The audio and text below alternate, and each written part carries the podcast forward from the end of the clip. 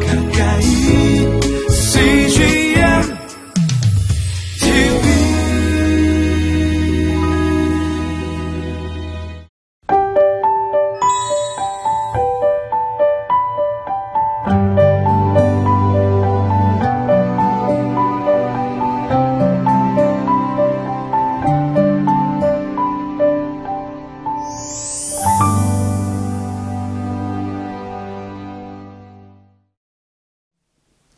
예수님께로부터 죄사함을 경험한 사람들은 하나님을 찬양하기가 굉장히 좋습니다. 또 하나님의 사랑을 경험한 사람들은 찬양할 때 그 사랑이 늘 묻어나죠. 여러분은 찬송할 때 어떤 영적 감정을 느끼며 찬송하고 있습니까?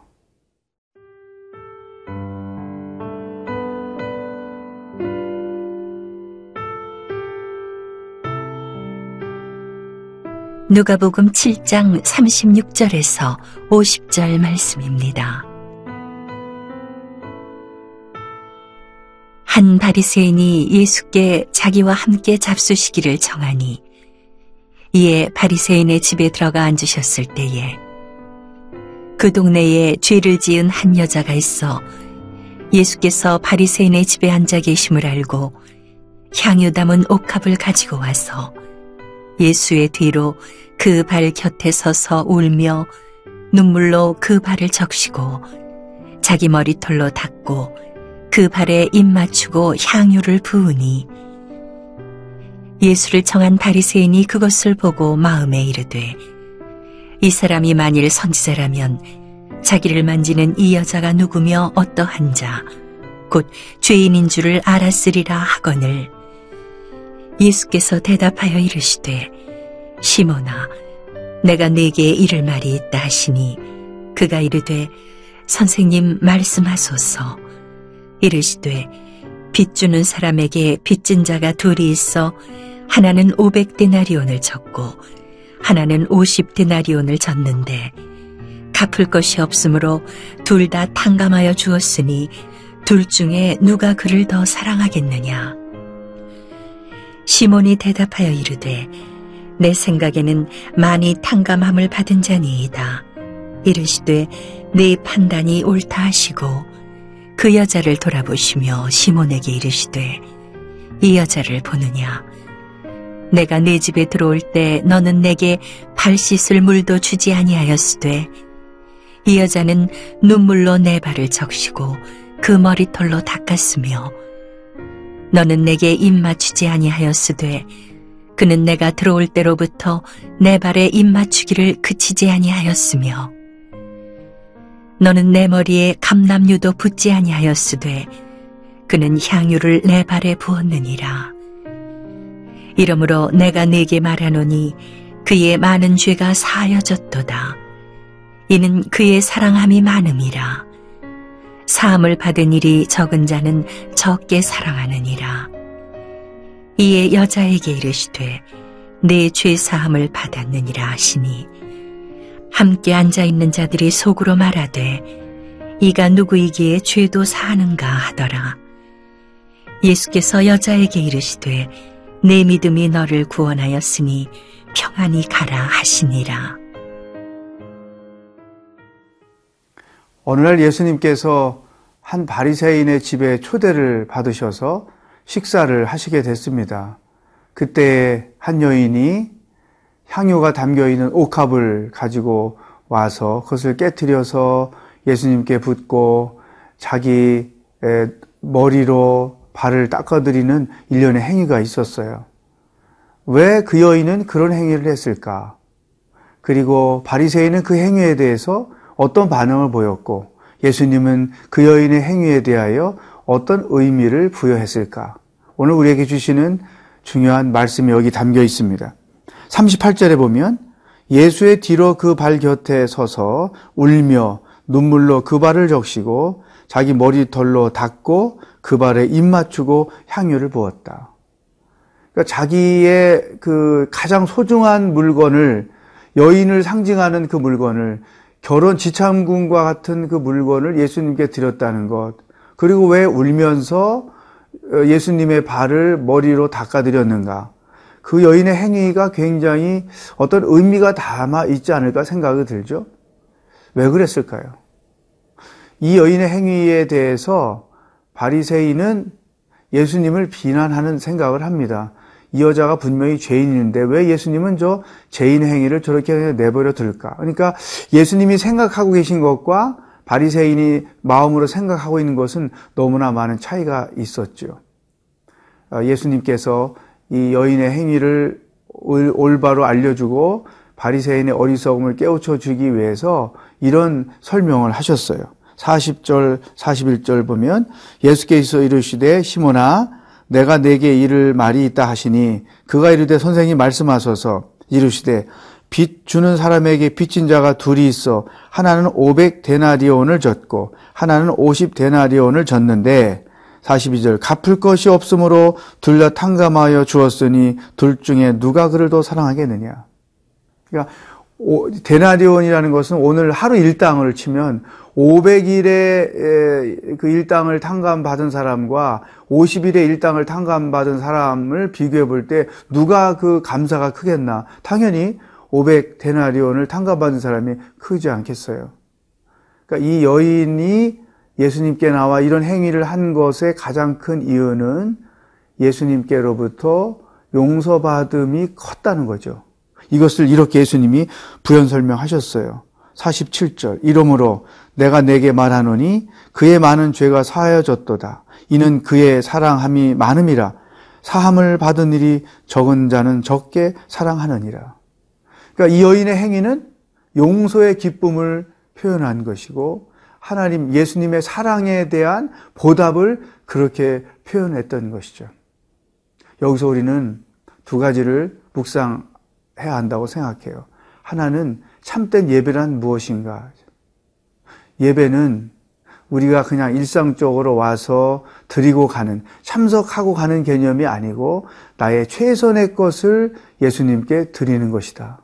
그러므로 우리는 매주 드리는 예배지만 최선의 것이 예수님께 드려지도록 예배를 해야 한다는 사실.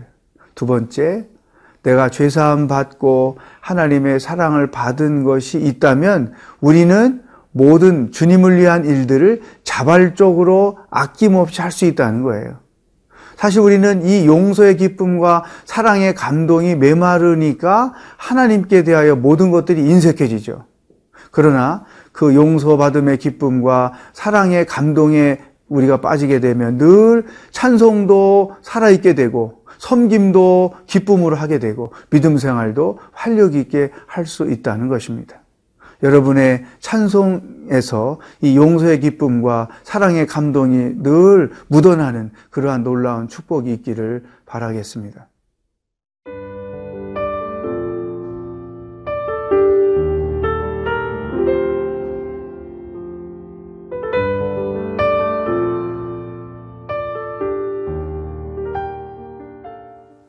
두 번째 우리가 묵상하고 싶은 것은 이 여인에 대한 예수님의 마지막 선언의 말씀입니다.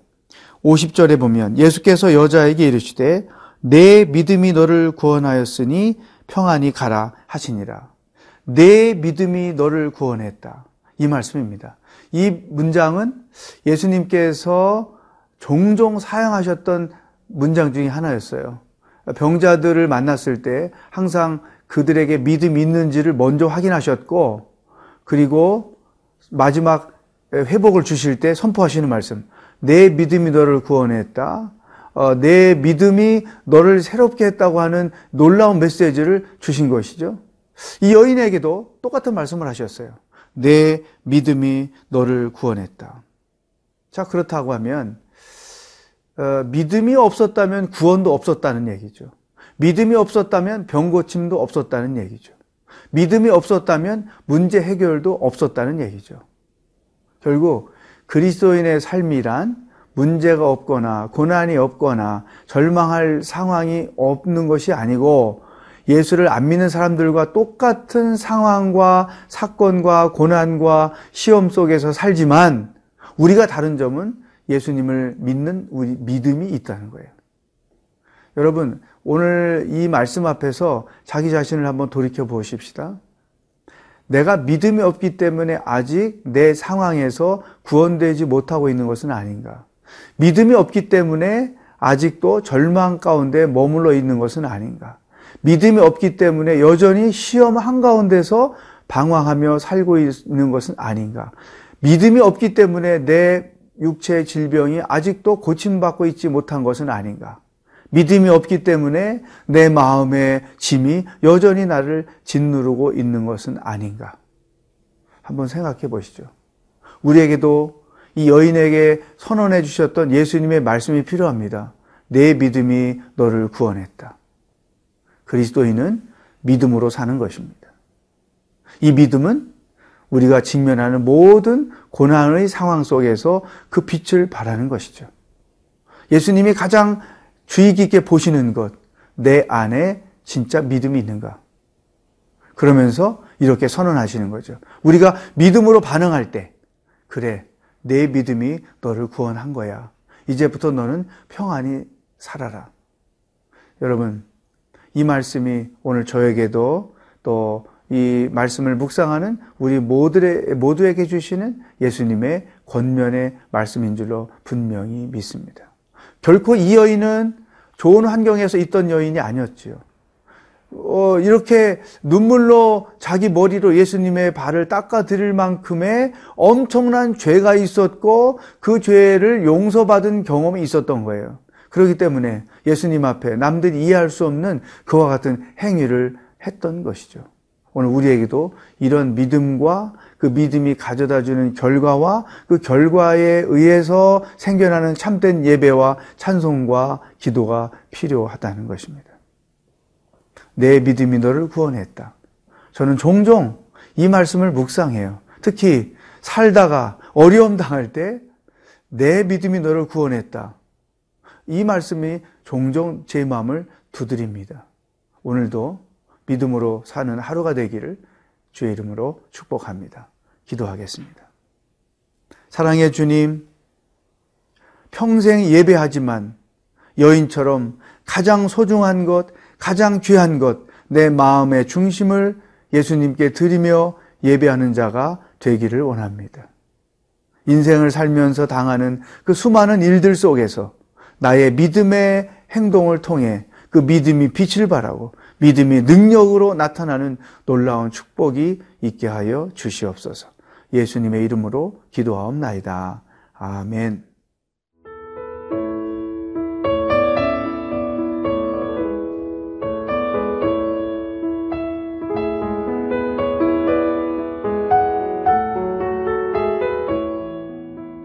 이 프로그램은 시청자 여러분의 소중한 후원으로 제작됩니다.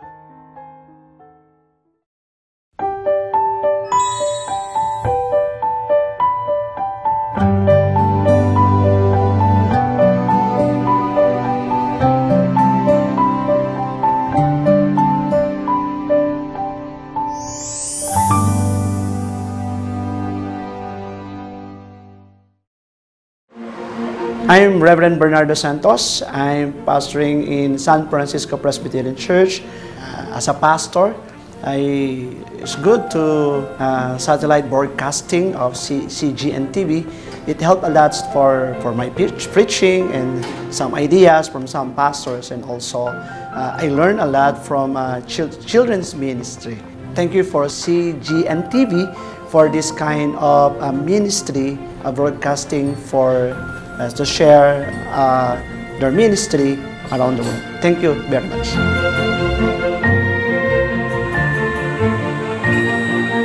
I myself am a missionary. I'm from the United States. I'm born in Africa, but I'm here in the Philippines, and uh, it's a totally different environment. Um, if I want to be encouraged, like the church members, they can hear me preach, but I don't have someone to preach to me also. So to be able to just turn on the television here, where there really is not a Christian uh, station, not in my area, uh, and to be able to to just be uh, refreshed with the Word of God, um, I'm just thankful to God for those that God gave the vision to start this channel, uh, that it can be a blessing to missionaries all over the world.